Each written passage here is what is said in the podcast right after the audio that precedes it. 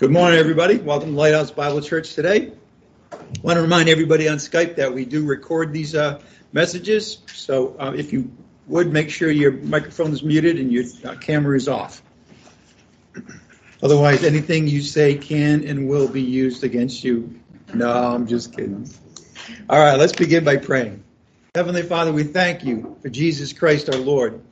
We thank you that you gave him to us when we were your enemies that he died for our sins, was buried, and you raised him from the dead on the third day, so that whoever simply believes in Jesus Christ as their Savior will never perish, but will have eternal life.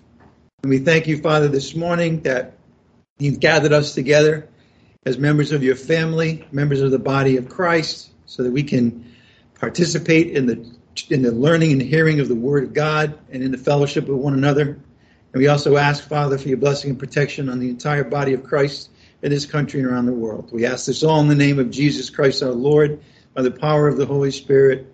Amen. All right. Uh, we're going to jump right into the message this morning. If you would please turn in your Bibles to the Gospel of John, chapter 9, verse 1. Gospel of John, chapter 9, verse 1. As you turn there, the title this morning comes from verse 1 He saw a man blind from birth. He, of course, is the Lord Jesus Christ. He saw a man blind from birth. That's John chapter 9, starting in verse 1. John chapter 9, starting in verse 1. As he passed by, this is Jesus, he saw a man blind from birth. And his disciples asked him, Rabbi, who sinned, this man or his parents, that he would be born blind? Jesus answered, it's neither this man that this man sinned nor his parents, but it was so that the works of God might be displayed in him. I must work the works of him. I know it says we, but we'll get back to that. I must work the works of him who sent me as long as it is day. Night is coming, but no one can work. While I am in the world, I am the light of the world. When he had said this, he spat on the ground and he made clay of the spittle and he applied the clay to his eyes and said to him, Go, wash in the pool of Siloam, which is translated sent. So he went away and washed and came back seeing. Therefore, the neighbors and those who previously saw him as a beggar were saying, Is not this the one who used to sit and beg? Others were saying, This is he. Still others were saying, No, but he is like him. He kept saying, I am the one. So they were saying to him, How then were your eyes open? And he answered, The man who was called Jesus made clay and anointed my eyes and said to me, Go to Siloam and wash. So I went away and washed, and I received sight. They said to him, Where is he? And he said, I do not know. As we turn to chapter 9, and we see that this is a, a miracle. It's actually the sixth sign miracle. We haven't talked about this much lately, but remember there are seven sign miracles in the Gospel of John that John records. They're, they're not only miracles, but they're miracles to but point to something even beyond the miracle itself. We're going to see this morning that this miracle of giving sight to a man blind from birth is, is, is, is, actually an illustration of what Jesus had said in chapter 8 when he declared himself to be the light of the world. Um, so, so this is um, this miracle, okay, has a lot of repercussions. We're going to see exactly how great this miracle really is when we compare this to looking at the rest of the Bible and understanding what it, what this miracle of giving sight to the blind, especially someone who was blind from birth, really signifies. But again, this miracle of giving sight to the man blind from birth, it's a concrete illustration of an I am statement in chapter 8. If you could turn now to John chapter 8, verse 12. John chapter 8, verse 12. The number 7 is very um, important very significant in the Gospel of John. There are all kinds of sevens in this. We saw just a minute ago the sign miracles. There are seven of those. There are seven I am statements that Jesus makes when he when he says when he then declares him to be something. So I am the bread of life. I am the resurrection and the life. Those are always highly significant statements. Other times he simply says, I am, and we saw that last week at the end of chapter 8, and that was an indication of his deity. I am was the name, was the name, personal name for the Lord in the Old Testament. Okay, let's read John chapter 8, verse 12. Then Jesus again spoke to them, saying, I am the light of the world. He who follows me will not walk in the darkness, but will have the light of life. Again, Jesus again spoke to them, saying, I am the light, the light of the world. He who follows me will not walk in the darkness. It's ever again, but will have the light of life, eternal life. In him was life, and the life was the light of the world. That's John 1 4. But he also, of course, contrasts light with darkness. They're opposites. And there's no more complete darkness than being blind. When you're blind, everything is darkness all the time. And, and that's the illustration that Jesus is going to use to give a concrete example of what it meant that he is the light of the world, that he is the light that gives life, and in this case gives gives healing to the blind. Now, this statement that there's no more complete darkness than being blind, it's true in the natural realm, but it's just as true in the spiritual realm, if not more so. Please turn to the Gospel of Matthew, chapter 6, verse 23. Matthew chapter 6, verse 23.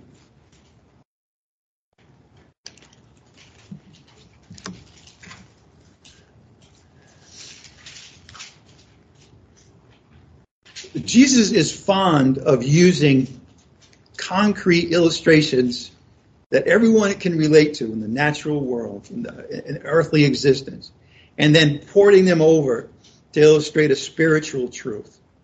He's doing it here when he talks about blindness, when he actually enters into the blindness of the man. But then we can step back and understand that he's there's two levels that Jesus operates on. There's the natural level. Remember in chapter six when he fed the five thousand, that was at the natural, earthly, human level. 5,000 people who were hungry ate that day bread and fish. Then he moves, and then he says, I am the bread of life. So he takes that natural food and then transports it to the heavenly realm and talks about the fact that he is the ultimate bread that came down from heaven, greater than even the manna in the Old Testament that fed the nation of Israel when they were in the wilderness. And we see the same thing here. We see Jesus talking about the eye, talking about darkness, and now he's talking about spiritual matters. Look at Matthew chapter 6, verse 23. But if your eye is bad, your whole body will be full of darkness. Now, here, again, on the natural level, a bad eye here, he is talking about blindness. If your eye is bad, your whole body will be full of darkness. But then he goes on, if then the light that is in you is darkness, how great is the darkness? Again, Matthew 6 23, he begins with a principle from, from, from our natural existence. If you are, if you're blind, if your eye is bad, your whole body will be full of darkness. If you think about it, the only way that light can get into the, our brain is through our eyes. And if they're blind, then there's, there's no light at all coming into us. That's the natural realm. But then he ports it over to the spiritual realm because he says, if then the light that is in you is darkness. Now he's no longer talking about natural light at that point. He's talking about spiritual light. He's talking about people who are spiritually blind. They think that they have the truth, but it's all lies. If the light that you think is in you is darkness, how great is the darkness? How great is that darkness? In other words, spiritual darkness is even worse than physical blindness. Okay, so that's where we need to see that Jesus operates on two levels: the natural and the spiritual. He always now he he would rather uh, his his nature to talk about things that are heavenly, things that are spiritual, but he understands that human beings operate in the on the earthly realm, and so he has to start there to teach us spiritual principles. From what teaching is always from what you know to what you don't know, and that's what he does all the time. Okay, let's go back to the Gospel of John, chapter nine, and we'll pick it up again in verse one. Back to John chapter nine, starting in verse one.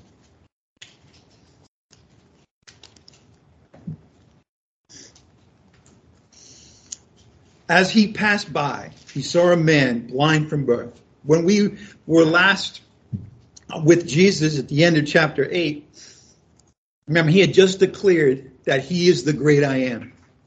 Before Abraham was born, I am.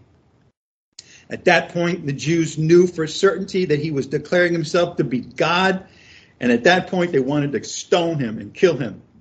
But it was not yet his time to die, and therefore he kind of went away. He kind of blended in and left. And that's where we left him last time.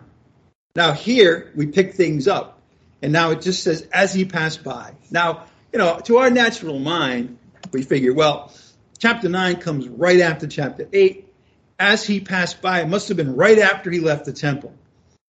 But we've seen this before where there's often a gap in time that is that is kind of not actually explicitly identified, but as in other cases, if you look at the Greek, you'll find you, will understand that that phrase "as he passed by" is a generic phrase in the Greek. It says nothing at all about how much time has passed. All we can say about when this event in chapter 9, this, he, this healing of the man who was born blind, is that it occurred sometime between the Feast of Booths, which we first saw in chapter 7, and the, the Feast of the Dedication, which we will see in chapter 10. Now, by the way, the Feast of the Dedication is what today we call Hanukkah. Hanukkah is not described, mentioned in the Old Testament. It's only mentioned here in the Gospel of John. That's a nice witnessing tool for Jewish people, by the way.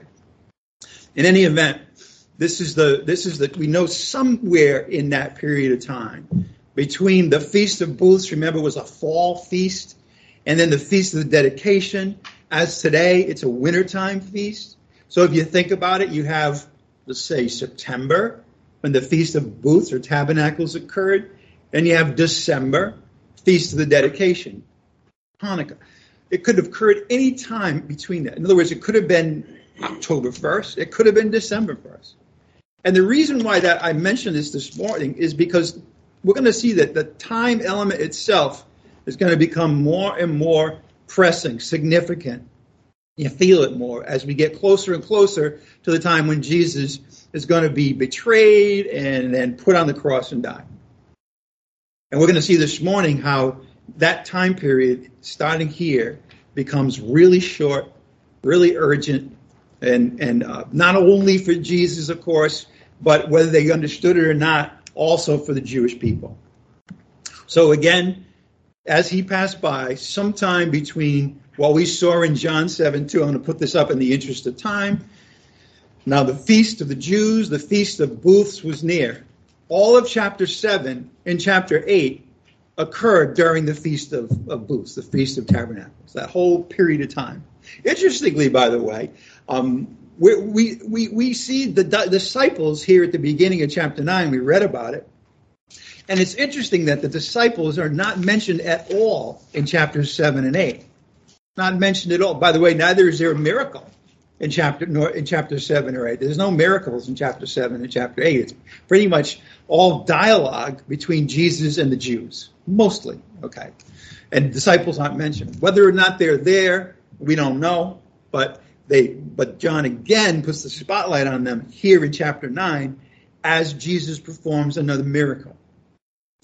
I, I point that out because the first audience for Jesus' miracles was his disciples. And you can see that they're there. They'll be there in chapter 11 again when Jesus calls Lazarus forth from the grave. And that tells us something about these sign miracles. On the one hand, they're definitely documented by John as an evangelistic tool. In other words, to make it crystal clear to anyone who has eyes to see and ears to hear that Jesus Christ is the Messiah and the Son of God. On the other hand, it's also, you have a question honey?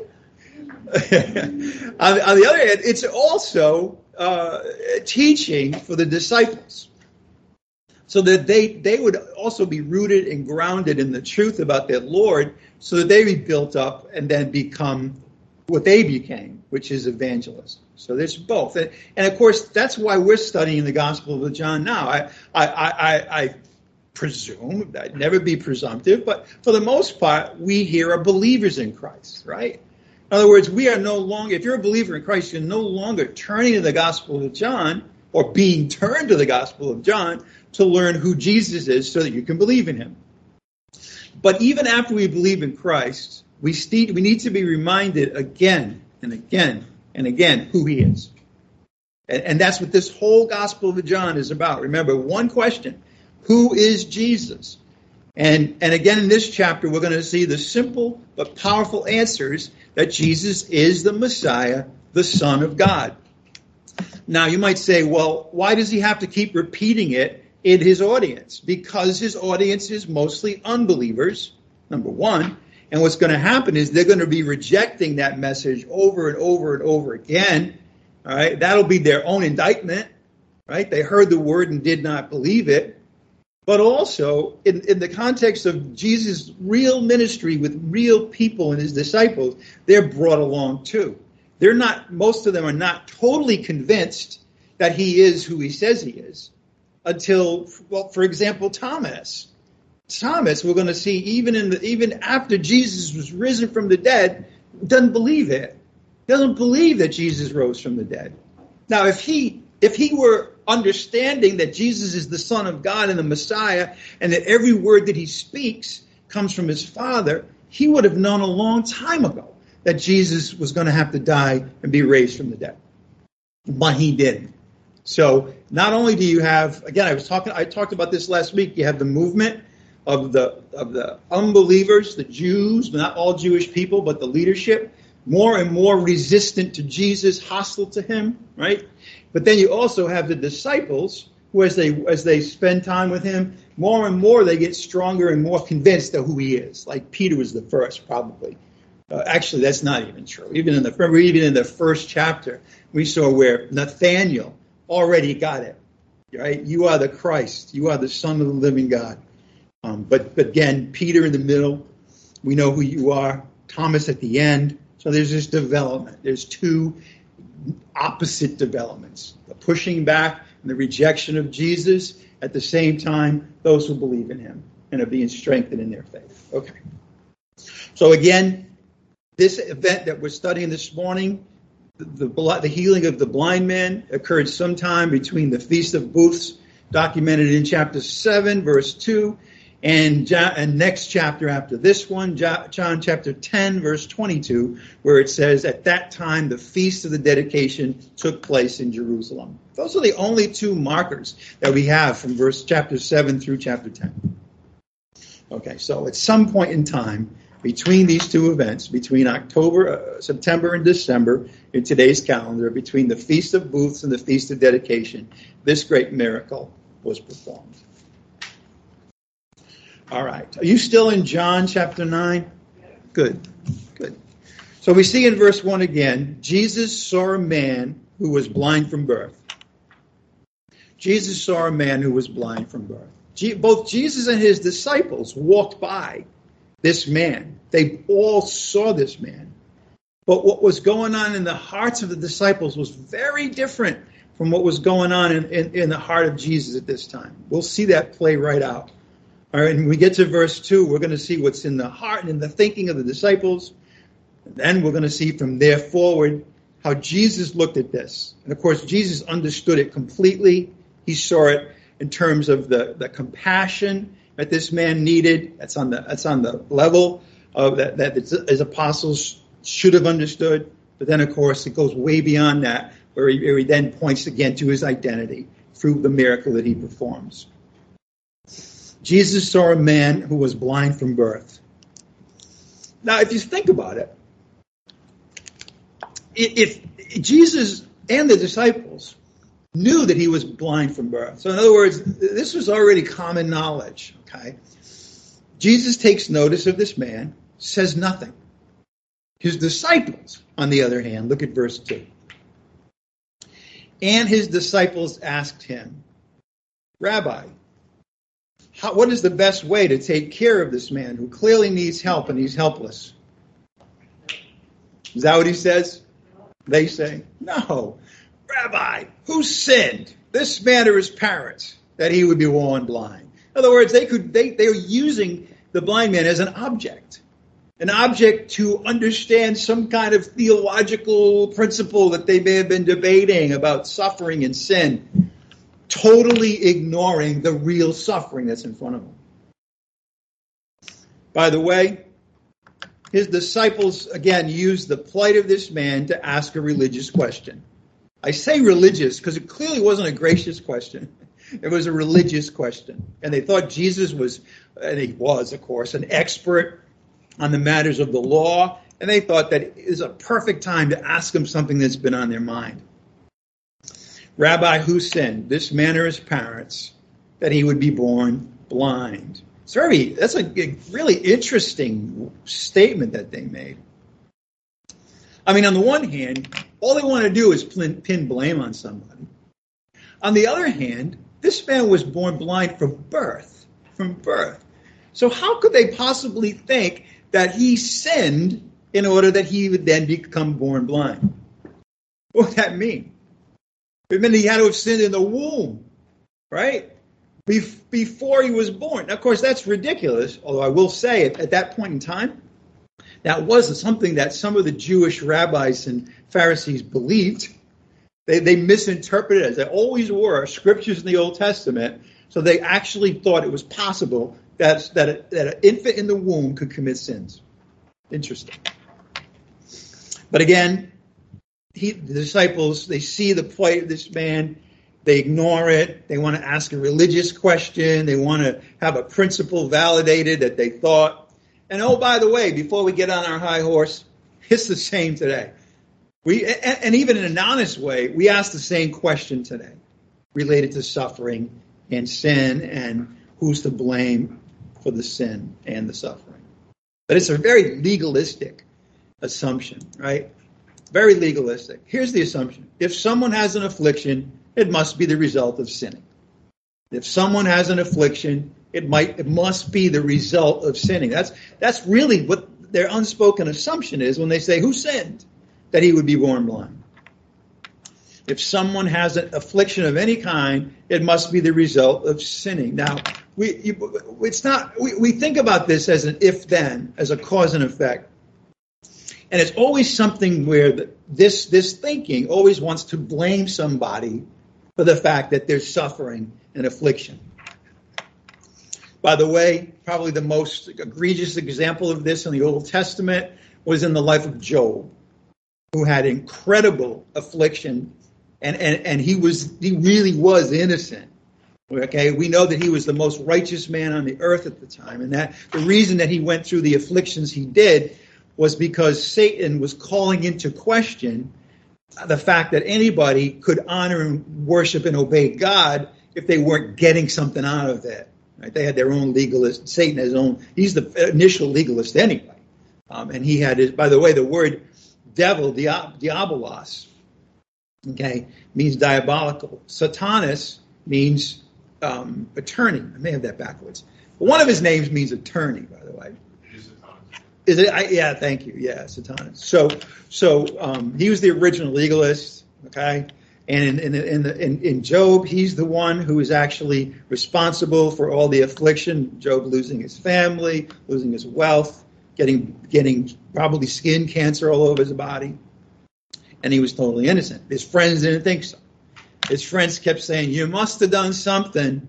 You know, you must have done something really bad in order to, to, to, deserve all of this that's happening to you. Why don't you just stop and think about how sinful you are, and then maybe the Lord will have mercy on you. And that was their attitude. But let's be honest about this. We can surely point the finger to Job's friends or to, to the disciples, but we do think the same way at times. We think the same way that if some if we see suffering or affliction or poverty or whatever, we step back and we say, okay, whose fault is it? And oftentimes, what we want to do is blame the person who's actually suffering. We see a homeless man on the street. And let's face it, our first thought sometimes, maybe even usually, is I wonder what he did to end up in that state. Right? Don't we think that? Let's be honest. That's what we think. You find out somebody has lung cancer and you just assume he's a smoker.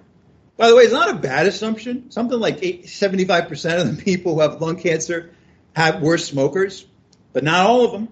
And so we, we make that automatic connection. Let's find how we can blame the person's behavior to explain the suffering he's in now. Somebody dies of COVID today. And most people say, what? That's their own fault. They could have gotten the vaccine. They probably weren't wearing their mask. So it's very, it's very common human thing to do to place blame on an individual who's suffering. By the way, it's easiest to do that. You see, that way we can be blind to the suffering. You see, if we say it's his fault, now we don't have to do anything about it. Now we don't have to be compassionate. That's one, let's be honest, right? We want to kind of ignore it, put it aside. We also want to put it in a category that excludes us. You see, if we see suffering and we really understand that there's many reasons for it, well, that opens up the possibility of us also going through the same thing. On the other hand, if we just blame somebody and we say they did that, I won't do that, I'll never suffer in that way. It's a, it's that's the reason most of the time that we do it. If we're honest, we try to be blind to their suffering and convince ourselves that this is not going to happen to us. So that that but that that's the question out there. It begs the big question, right? One of the biggest questions in life is why is there suffering? Why is there suffering? And you know the, the, the general principle here, the general explanation for why there's suffering and death in this world actually is sin. It actually is, but it's one sin. The sin of Adam. We're not going to go to these passages. We've been there many times. But the Lord in chapter 2 of the book of Genesis told Adam, if you if you eat from the tree of the knowledge of, uh, eat of the fruit, the tree of knowledge, good and evil, you will die.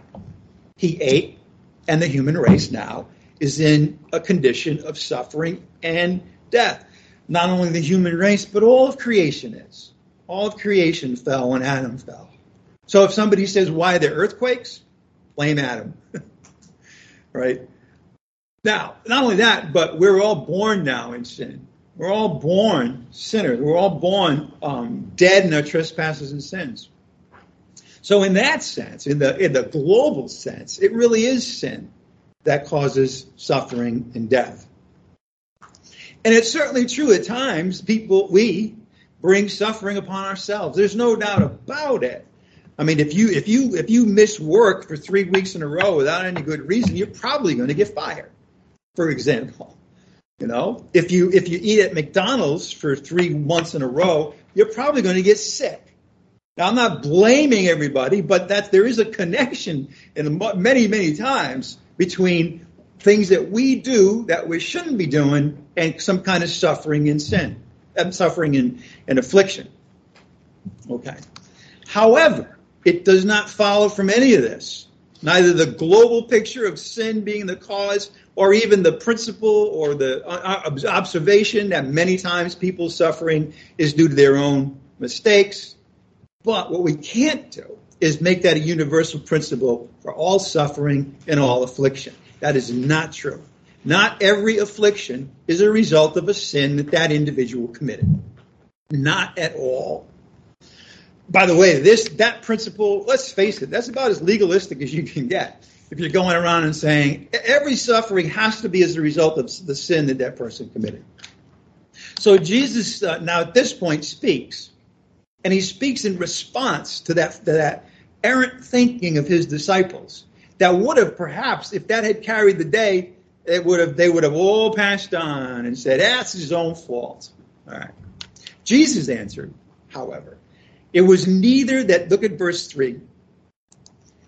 It was neither, come on, it was neither that this man sinned nor his parents, but it was so that the works of God might be displayed in him. Now, I'm sparing you all the Greek this morning, but it, what it's really saying is, is the so that can have two meanings. It could, on the one hand, it could mean that the purpose of it was so that God's works could be displayed in him. On the other hand, it could also be the result.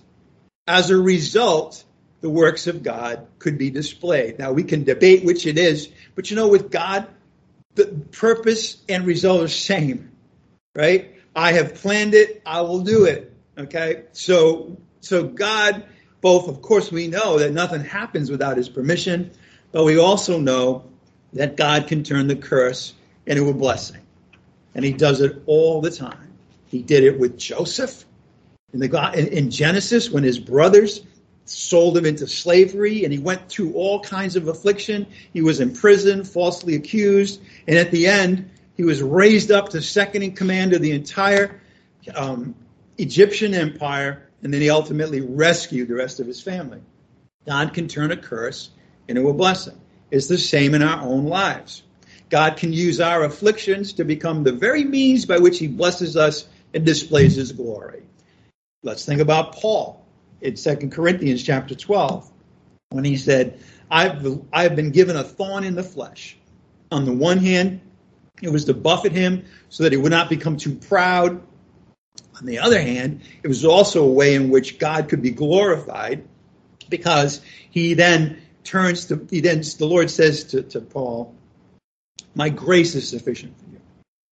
And that was a lesson he had to learn. Paul learned this lesson uh, many times. He also learned it at the beginning of Second Corinthians when he said, and this is a comfort, by the way, to all of us, he said, I despaired of life. I despaired of life.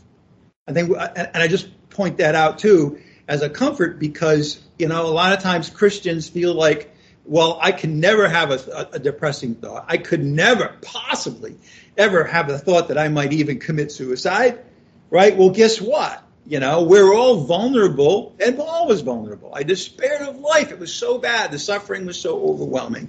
But then he said, you know what? The reason was so that I may see to never depend on myself, but on God who always delivers me.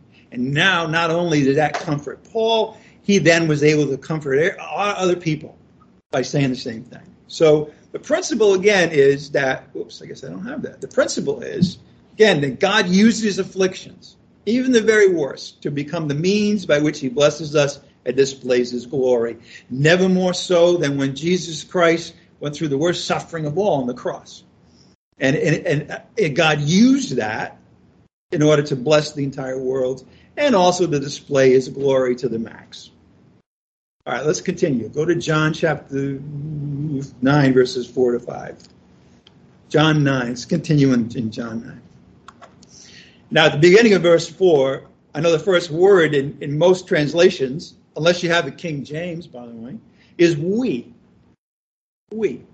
Well, again, not to not to bore you with detail, but if you look at the at the Greek, okay, there's a Greek there's a Greek text that the King James is based on, and then there's the Greek text that is now used for the modern translations. Don't get into the trap of thinking either or. Well, I'm either going to be a, what's called a Nestle Aland again. I'm, I'm either going to be the modern scholarly text or they're on the other extreme. No, the King James is the only way to go. Well, the reality is is that these texts are all available, and there are times when you have to see which of those actually makes sense in the context. Okay. Not only that, but a lot of times there's there's uh, basically okay they flip. A, I hate to tell you all this because I don't want it to to loosen your faith in the scriptures at all.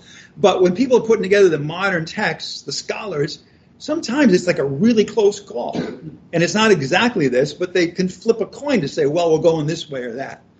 Okay, so by the way, you can see why some people don't want anything to do with that and want to stick with the King James. However, that's kind of ignoring a lot, a lot of evidence that we have from the from the Greek manuscripts. Was that that was way too much, wasn't it? On, on daylight savings time Sunday morning. All of that to say that we really should be I. Now, step back for a minute and say, okay, so is this just arbitrary, John? Did you just flip your own coin and come up with that? Well, for one thing, the King James has it I. But in addition to that, if you think about the total context here, Again and again and again, Jesus is going to say, Well, my Father's working, I'm at work. I do the works that my Father has ordained for me. And it's interesting, if you look, at, try to find the we word throughout the rest of the Gospel of John, it's never talking about the we doing the works that God has ordained. Never. So this is an out would be an outlier. And it totally misses the context. That the whole rest of all of chapter nine really is who is Jesus. And the focus is on what he now remember, he hasn't performed the miracle yet in verse four. So he's going to set up the miracle. If he said we, it would mean that all the apostles would then come on hand and perform this miracle at some point. By the way, this is this is this is a miracle that nobody else in the Bible ever performs than Jesus Christ. Nobody else heals the blind, gives the blind sight. Jesus is the only one. All right. So this would be a entirely inappropriate place for we to be here. It should be I. I must do the works of my Father who sent me as long as it is day. Again, John 9 4. I must work the works of him who sent me as long as it is day. Night is coming when no one can work. While I am in the world, I am the light of the world. Verse 5 is basically a parallel verse to verse 4. While I am in the world, I am the light of the world. I must work the works of him who sent me as long as it is day. Night is coming when no one can work. This word I, it makes so much more sense. Again, it's how the King James has it. But not only that, it really, it really changes interp- our understanding of what comes after it. I'm going to show you that. Because if you think it's we, then you can associate the day and the night with, with we, all right? When in reality, we're going to see the day and the night is totally with regard to Jesus and his ministry. Okay. The Father sends Jesus to perform the works that he ordained. Now, what works? What works? Well, again, in chapter 9, it's going to be the work of the miracle of, of giving sight to the blind man. But in general, again and again and again, the works that the Father gave Jesus to do had two purposes. One was to reveal the identity of the Son. Again and again, you know, people would look at the works and say, some people would say that was a means for me believing that Jesus is the Messiah, Jesus is the Son of God. At the end of chapter 12, we're going to see that Jesus turns that around and he says, basically, you've seen my works, my miracles all over again, you refuse to believe. That's one thing, the identity of the Son. The second one is to bring glory to the Father. Those are the two elements, the two purposes of the works that the Father gave the Son to perform to reveal the identity of the Son, Jesus Christ, and to bring glory to his Father. Please turn to John chapter 11, verse 4. John chapter 11, verse 4.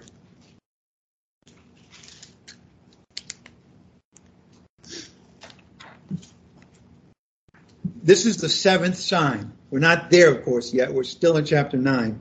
When we get to chapter 11, we're going to see the greatest sign of all. And of course, for those of you who have been reading, or even if you haven't, you know the gospel, you know the great miracle of Jesus basically raising Lazarus from the dead, calling him forth from the grave. That resulted, by the way, in many, many, many people believing in Jesus Christ. So much that the Jews, panicking, the leaders said, This is way out of control. Not only do we have to get rid of Jesus, now we have to get rid of Lazarus too. That was how powerful, as you might imagine, calling forth somebody from the grave really is. But before that, John, Jesus says this, John 11, 4. But when Jesus heard this, he heard that, that basically that Lazarus was sick. Actually, he knew that Lazarus had already died. Okay, but he says this this sickness is not to end in death, but for the glory of God, so that the Son of God may be glorified by it. Again, the principle, the works that, that, that the Father gave Jesus to perform had two purposes. One was to reveal the identity of the Son, the other was to give glory to God. And we see both of those here in chapter 11, verse 4, which is why I wanted to show it to you. This sickness, Lazarus sick and then dead, won't end in death, but for the glory of God, so that the Son of God might be glorified by it. All right, let's go back to John chapter 9, verses 4 and 5.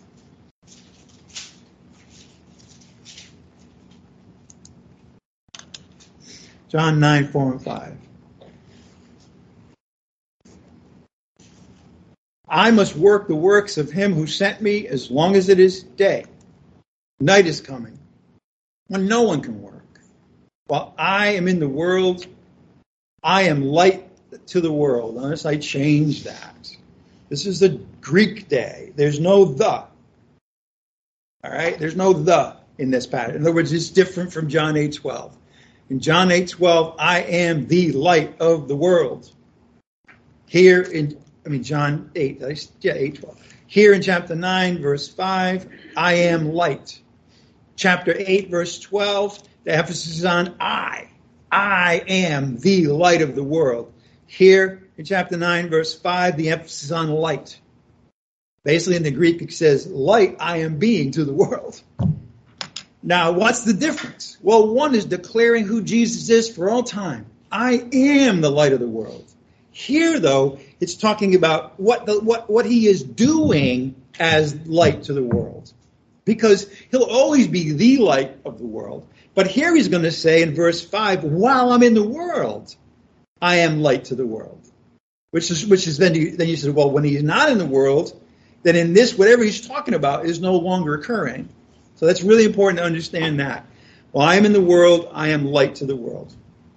But let's begin with the phrase in verse 4 as long as it is day. Again, I, I must work the works of him who sent me as long as it is day. Hmm. Night is coming when no one can work. What did Jesus mean by as long as it is day? Again, this is another case where he begins in the natural realm. At least back then, you know, Thomas Edison hadn't done his thing yet, and there wasn't light at night, and it was very difficult to work at night because you couldn't really see too well. So, in the natural realm, that was certainly true. But Jesus really isn't talking about the natural realm. He's talking about himself and spiritual principles, God's will. All right. When he says I am, when he says, as long as it is day, what he means by day is it's that time which the Father ordained for him to complete his work on earth. Remember, I was saying the time was getting short? How, if, if, if this was any time close to the Feast of the Dedication, which it may have been, or even if it was right after the Feast of Booths, there's not a lot of time now between this and when Jesus is going to die on the cross, because that's he's going to die on the cross the, the following spring it, at Passover. All right, so the time is getting short, but but overall, the day is the, the time that was ordained by the Father for Jesus to complete his work on earth, to, to, to, to complete his ministry, which I will also tell you was primarily to the Jewish people. There, there are a couple of times one really, when Jesus has a ministry to the Gentiles, and I'm thinking in particular of the Samaritan people. Right? That was, but really, for the most part, his ministry was directed towards the Jewish people. What this is telling you is that time is not only running out on the on the days of Jesus' ministry, it's also running out for the Jewish people. It's also running out for the Jewish people. That again is why it's talking about the works of Jesus. I must work the works of him who sent me as long as it is day, for the time that the Father has ordained for me to complete my ministry, my work on earth. night is coming when no one can work. And again, night is getting closer and closer. By chapter 9, this day is drawing close to an end. We know this because we're going to look in a minute at chapter 17, John, where we're going to see the night before he died, Jesus tells his father he's finished the work. The night before he died, he tells his father he's finished the work. That's now you might say, what about the cross? Well, here's the thing. He's talking about his public ministry. Okay? And we're gonna if you study if you have been keeping up and reading the Gospel of John, you, you should realize or hope you go back and see that his public ministry ends in chapter 12. Chapter 19, he dies on the cross. Chapter 18 are the preliminaries to that. Chapters 13 through 17, he's alone with his disciples for the first three chap four chapters, and then just along with the Father. So really and truly, his work, his ministry, his public ministry ends at the end of chapter 12. Ends before, on that Passover evening when he gathers his, his disciples together, goes into the upper room.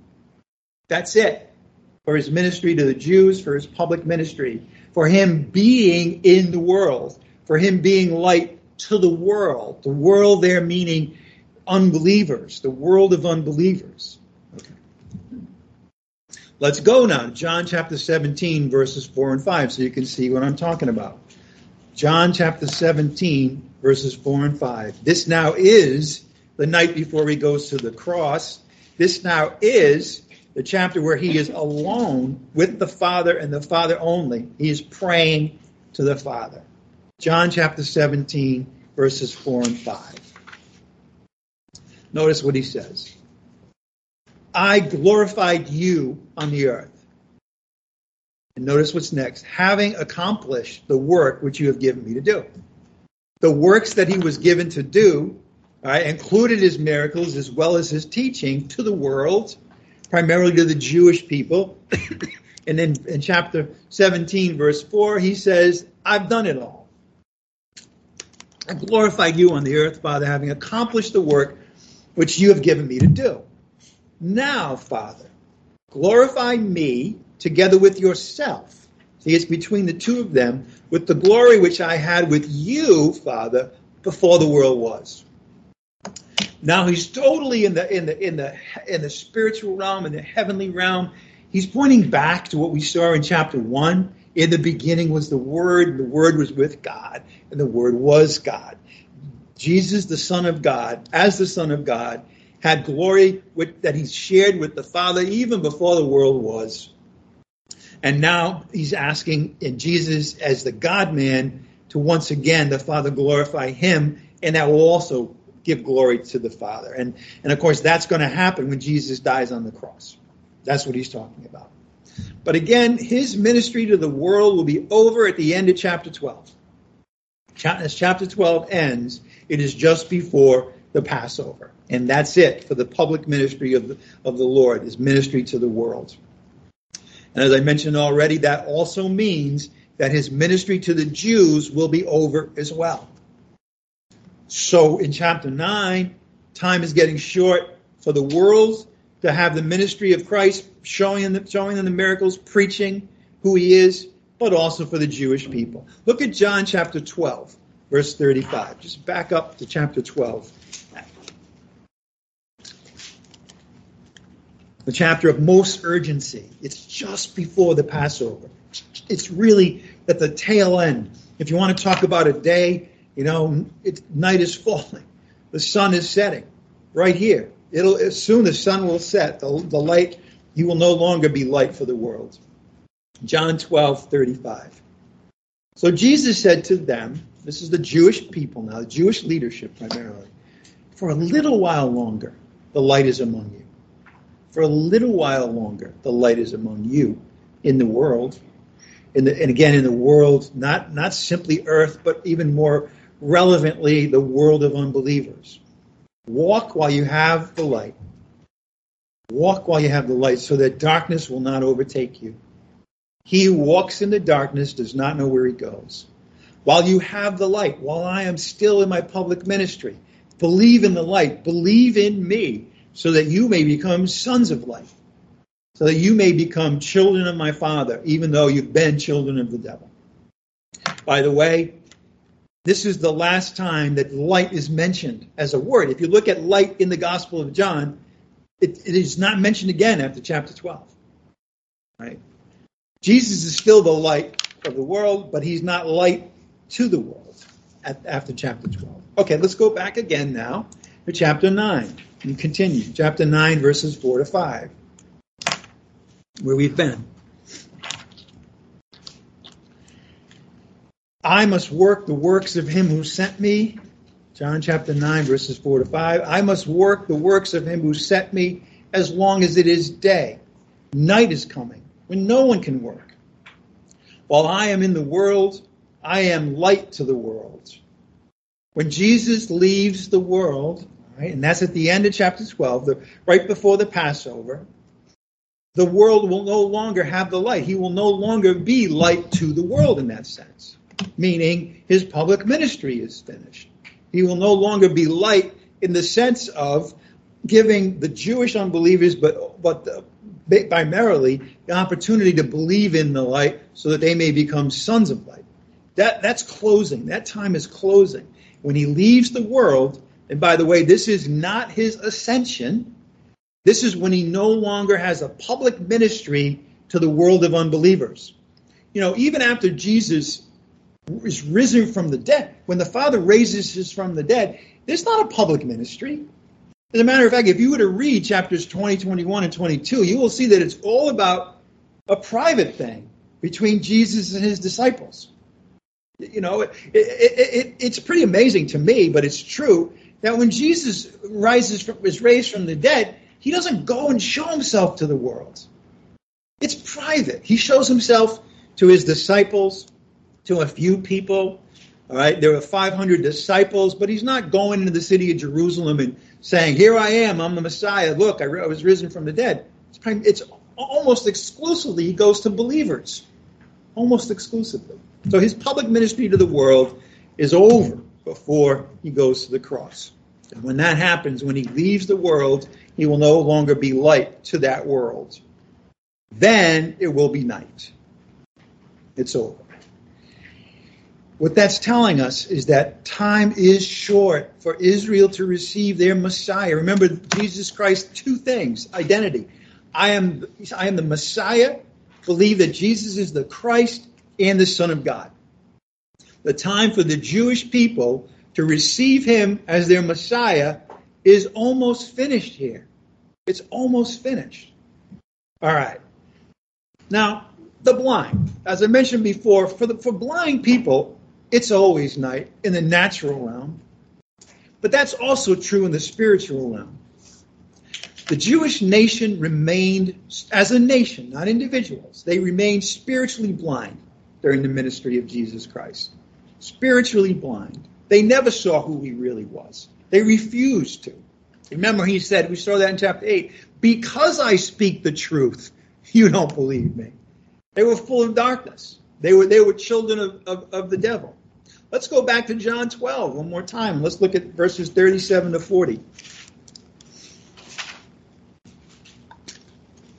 This is the last time Jesus is going to preach to the world in particular to the Jewish nation before he goes to the cross. John 12, 37. Notice what he says about his work. John 12, 37. But though he had performed so many signs before them, John records seven of them specifically. But he's going to say at the end that if I were to write everything that Jesus said and did, all the books in the world couldn't hold it. I don't think he was exaggerating, by the way. I don't think he was exaggerating at all. You know, for example, we know in the other Gospels, Matthew, Mark, and Luke, that he did lots of other miracles. All right, and there are times where, where it says he, he he did at one point in time he did all kinds of miracles, and it lists some of them. You know, healing the sick, get getting rid of demons, and and opening the eyes of the blind, and so forth. So we have we have no idea, other than by a reference, how many miracles he performed. And again, it was for the Jewish people first and foremost. But though he had performed so many signs before them, yet they were not believing in him. He came to his own, and his own did not receive him. Now, notice verse 38. This was to fulfill the word of Isaiah the prophet, which Isaiah spoke Lord, who has believed our report? And to whom has the arm of the Lord been revealed? Verse 39 For this reason, they could not believe. For Isaiah said again, He has blinded their eyes and hardened their heart, that they would not see with their eyes and perceive with their heart and be converted, and I heal them. They were spiritually blind, and they remained so throughout the public ministry of Jesus Christ. Back to John chapter 9. I will start in verse 5. John 9 5.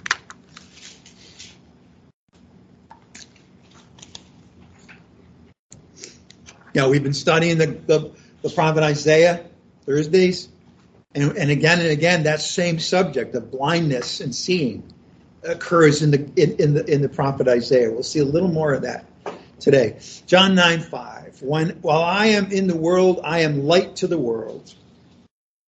When he had said this, when he had said who he is again and what he's doing in the world, he spat on the ground. But don't forget, he's passing by and sees a man born blind. He then talks about the spiritual significance in terms of his identity. And then he says, John tells us, Jesus spat on the ground, made clay of the spittle, and applied the clay to his eyes. And he said to him, Does he say to him, I am about to open your eyes? Does he say that? Does he, does he declare to everybody, Come, see a miracle? No. He, he says one thing. He says, Go wash in the pool of Siloam. And he doesn't say, Wash in the pool of Siloam so that your eyes will be open. He doesn't turn to his disciples and say, Watch what's going to happen. He doesn't. He just sends him. He does this rather peculiar thing of spitting and then making clay and putting on his on the, on the eyelids, and then he says, "Go wash that off." That's it. That's it. And then, so then look at verse 7. Again, he said to him, Go wash in the pool of Siloam, which is translated sent. So he went away and washed, and he came back seeing. By the way, here we go the Greek. It doesn't mean he came back to Jesus. Uh, it just meant he went away somewhere else. In other words, that he it was a totally private miracle at this point anyway. Jesus said nothing to anybody else that he was going to heal him. He basically puts the eyelids, sends him to the pool, and that's it. And, and by the way, we, we're not going to see Jesus for a while after verse 7.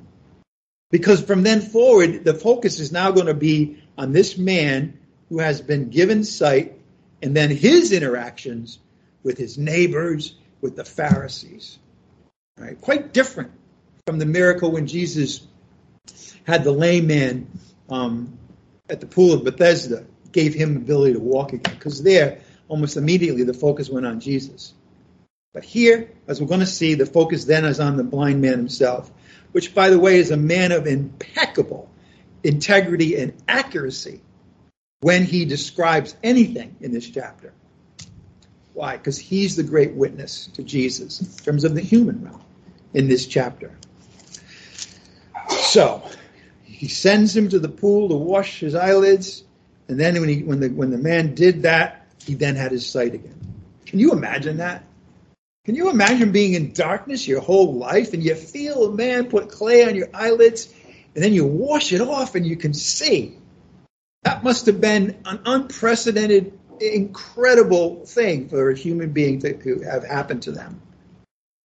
A mighty miracle, but done without any fanfare. Jesus didn't tell the man or anybody else, including his disciples, that he was going to heal this blind man. Nevertheless, for us, for us, and later on for the people, giving sight to the blind man, it proved without a shadow of a doubt that Jesus is A, the Son of God, and B, the Jewish Messiah. Again, it showed beyond a shadow of a doubt that Jesus is the Son of God and the Jewish Messiah. Please turn to Psalm 146, verse 8. That you may believe that Jesus is the Christ, the Messiah, the Son of God. And believing may have light, the light of life, the light of eternal life. Look at Psalm chapter 146, verse 8. Let's see what the Old Testament has to say about opening the eyes of the blind. Opening the eyes of the blind. We'll start in Psalm 146. And I want you to ask the question who can do this? Who can do this? Look at Psalm 146, verse 8. Very simple who can do this. The Lord, Yahweh, the God of Abraham, Isaac, and Jacob. He's the one and only one who can open the eyes of the blind. The Lord raises up those who are bowed down. The Lord loves the righteous. Who can open the eyes of the blind? The Lord, and only the Lord in the Old Testament, there is not one instance of a man, however great, a prophet, the prophet Elijah who did lots of miracles, not one instance of a man opening the eyes of the blind. That's why, again, we'll see this later in chapter 9. When that, when that man who regained his sight, he's going to say, It's never been heard that a man opens the eyes of a blind man. It's true. All right? Everything that guy said was accurate and insightful, actually. Okay. In, in the Old Testament, there is not one instance of a man ever opening the eyes of the blind. It was reserved to Yahweh, the Lord, to be able to do that. Now, what's, what is in the Old Testament is prophecy, of course. We've seen it already today in the book of Isaiah. And part of that prophecy is about the coming Messiah. What will happen when the Messiah comes? What will he do? He will give sight to the blind. Old Testament prophets prophesied this of the Messiah. This is why it's beyond a shadow of a doubt that Jesus is the Messiah based on this one miracle of opening the eyes of the blind. Look at Isaiah chapter 35. Please go to Isaiah 35, verse 5.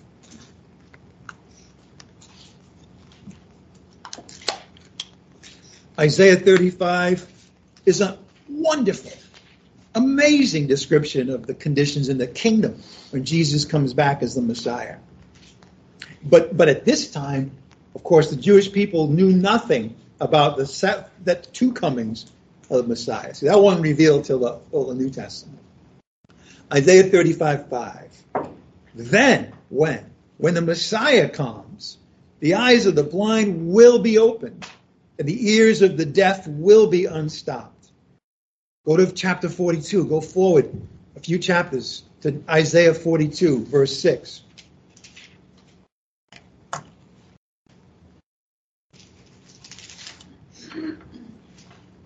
Again, we've studied this passage recently.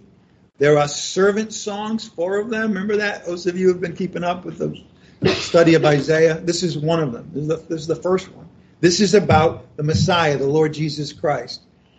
And then the Lord speaking, God the Father really speaking. I am the Lord, I have called you, the Messiah, in righteousness. I will also hold you by the hand and watch over you. And I will appoint you, the Messiah, as a covenant to the people, as a light while I am in the world, I am light to the world, as a light to the nations. And notice verse 7 to open blind eyes and bring out prisoners from the dungeon and those who dwell in darkness. There's that darkness, there's that blindness from the prison. There's a spiritual application, of course, that he's going to take those who are spiritually blind and open their spiritual eyes. That's the Old Testament. Only God can open the eyes of the blind, but the prophecy in the future, the Messiah will be able to do it, and only him. Now, in the New Testament, Jesus declares that he is this promised Messiah. We've seen this many times already in the Gospel of John. That's why the Gospel of John is overwhelming with evidence that Jesus is the Messiah, the Son of God. And yes, I keep repeating it, but I keep repeating it because there's a lot of attacks on that. Remember, the, the attacks on the truth of the Bible and the gospel in particular are threefold one on Jesus' person, two on the gospel, and three on the Holy Spirit. Okay? But none more than attacks on who Jesus is. Some say he was never man, some say he's not God. Many say, the Jewish people as a whole say he's not the Messiah. Again and again and again. That's why we, as his witnesses have to be rooted and grounded and hear it again and again and be able to point to 25 times in the Gospel of John that points that Jesus is the Son of God. And he declares that he's also the promised Messiah who gives sight to the blind. As we close, I'd like you to turn to the Gospel of Luke. Gospel of Luke, chapter 7, verse 20.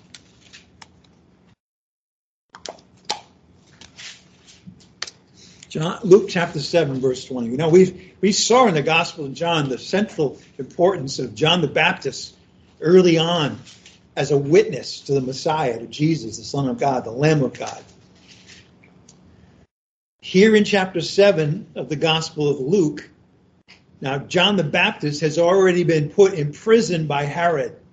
He's in prison. Okay, Jesus knows this. As a matter of fact, some disciples of John the Baptist have come to Jesus with a question. And that's that's how we begin in chapter 7, verse 20 of the Gospel of Luke. When these men, these are disciples of John in context, when these men came to him, they said, John the Baptist has sent us to you to ask, Are you the expected one? That means, Are you the Messiah? Are you the expected one, or do we look for someone else? Human doubt. Even John the Baptist, in his discouragement in prison, he needed to be built up because he's human. To be built up and begin assured once again, yes, this man, and I call the Lamb of God, he is the Messiah. My life is over, but I need to know again. Verse 21, at that very time, notice this, at that very time, the very time that the, the disciples of John were with him, he cured many people of diseases and afflictions and evil spirits and gave sight to, what's the next word? I know it's late. I know you guys are waiting for me to close. But let's try it again. At that very time, verse 21, he cured many people of diseases and afflictions and evil spirits. And here's our subject. He gave sight to many who were blind. And he then he then did all of it. Here we go again. Okay, I'll show you guys myself. Here are all the miracles I'm performing. And then he answered and said to them, Go and report to John what you have just seen and heard. What does he mention first? The blind receive sight. Why? Because that was the one sign in the prophets, especially Isaiah, that you have the Messiah among you. He's the one and the only one who gives sight to the blind. Sure, now he, he did also let, get, let the lame to walk, lepers cleansed, and so forth. Now, if you look at the Old Testament and even in the New, there were other people who healed, right, in great ways, including Elijah, including the disciples when he sent them out, and they got rid of evil spirits themselves. But no one had ever given sight to the blind. That's what I wanted you to see. Again, the blind receive sight, as well as the lame walking, lepers cleansed, deaf hearing, dead raised up, and the poor have the gospel preached to them. Given sight to the blind, and I hope you can see just here from verse 21, Jesus performed this miracle of giving sight to the blind quite a few times. As a matter of fact, if you look at the gospel records of Jesus healing, he, he gave sight to the blind more often than any other category of miraculous healing. Why? To make it crystal clear that he is the Messiah. And again, there's just like there's no recorded instance in the Old Testament of anybody giving sight to the blind, neither is there any instance recorded in the New Testament of anyone other than Jesus doing this. The apostles never did it. None of the other disciples, John the Baptist, none of the saints, one person, Jesus Christ. Why? To make it clear, to isolate and put the spotlight on him. The sign of the Messiah is he'll give sight to the blind. Jesus is the only one who ever did it. Guess what? He's the Messiah. Truly, also, this man is the Son of God. Because only God, only Yahweh, can give sight to the blind. Again, the whole Gospel of John written so that you may believe Jesus is the Messiah, the Son of God, and that by believing you may have life in his name. All right, let's close in prayer. Father, thank you this morning for your word. We thank you, Father, for Jesus, who is the Word, your Son, the Son of God made flesh.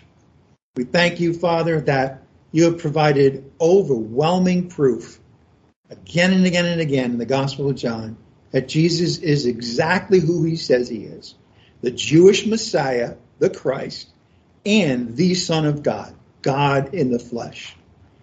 Father, we ask this morning that as we leave today, that we would be seeing that the Spirit is building us up more and more in the truth of who your Son is and in the truth that whoever believes in him as the Savior, the one who died for their sins, was buried, and the one that you raised from the dead, will never perish but have eternal life. This is the gospel. This is the truth. We are witnesses of this today. We ask this all in the name of Jesus Christ our Lord by the power of the Holy Spirit. Amen. Once again, reminder Bible study this Thursday, March 17th. Happy St. Patrick's Day to those who celebrate that.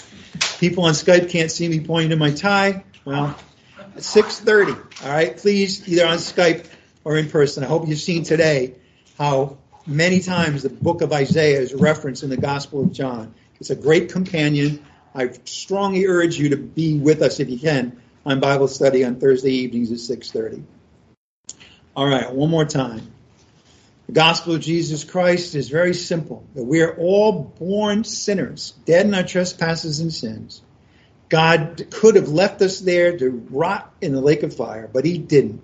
Instead, He gave us the most precious person in the universe, His one and only Son, God in the flesh, the Messiah, Jesus Christ, to die for our sins and the sins of the world, to be buried, to show that He, in fact, died as a human being as well as being God, and you raised him from the dead on that third day as he had predicted, and so that whoever believes in Jesus Christ, your Son, as their Savior, will never perish but have eternal life. We thank you, Father, for all these things in his name, Jesus Christ, your Son, our Lord, by the power of the Spirit. Amen.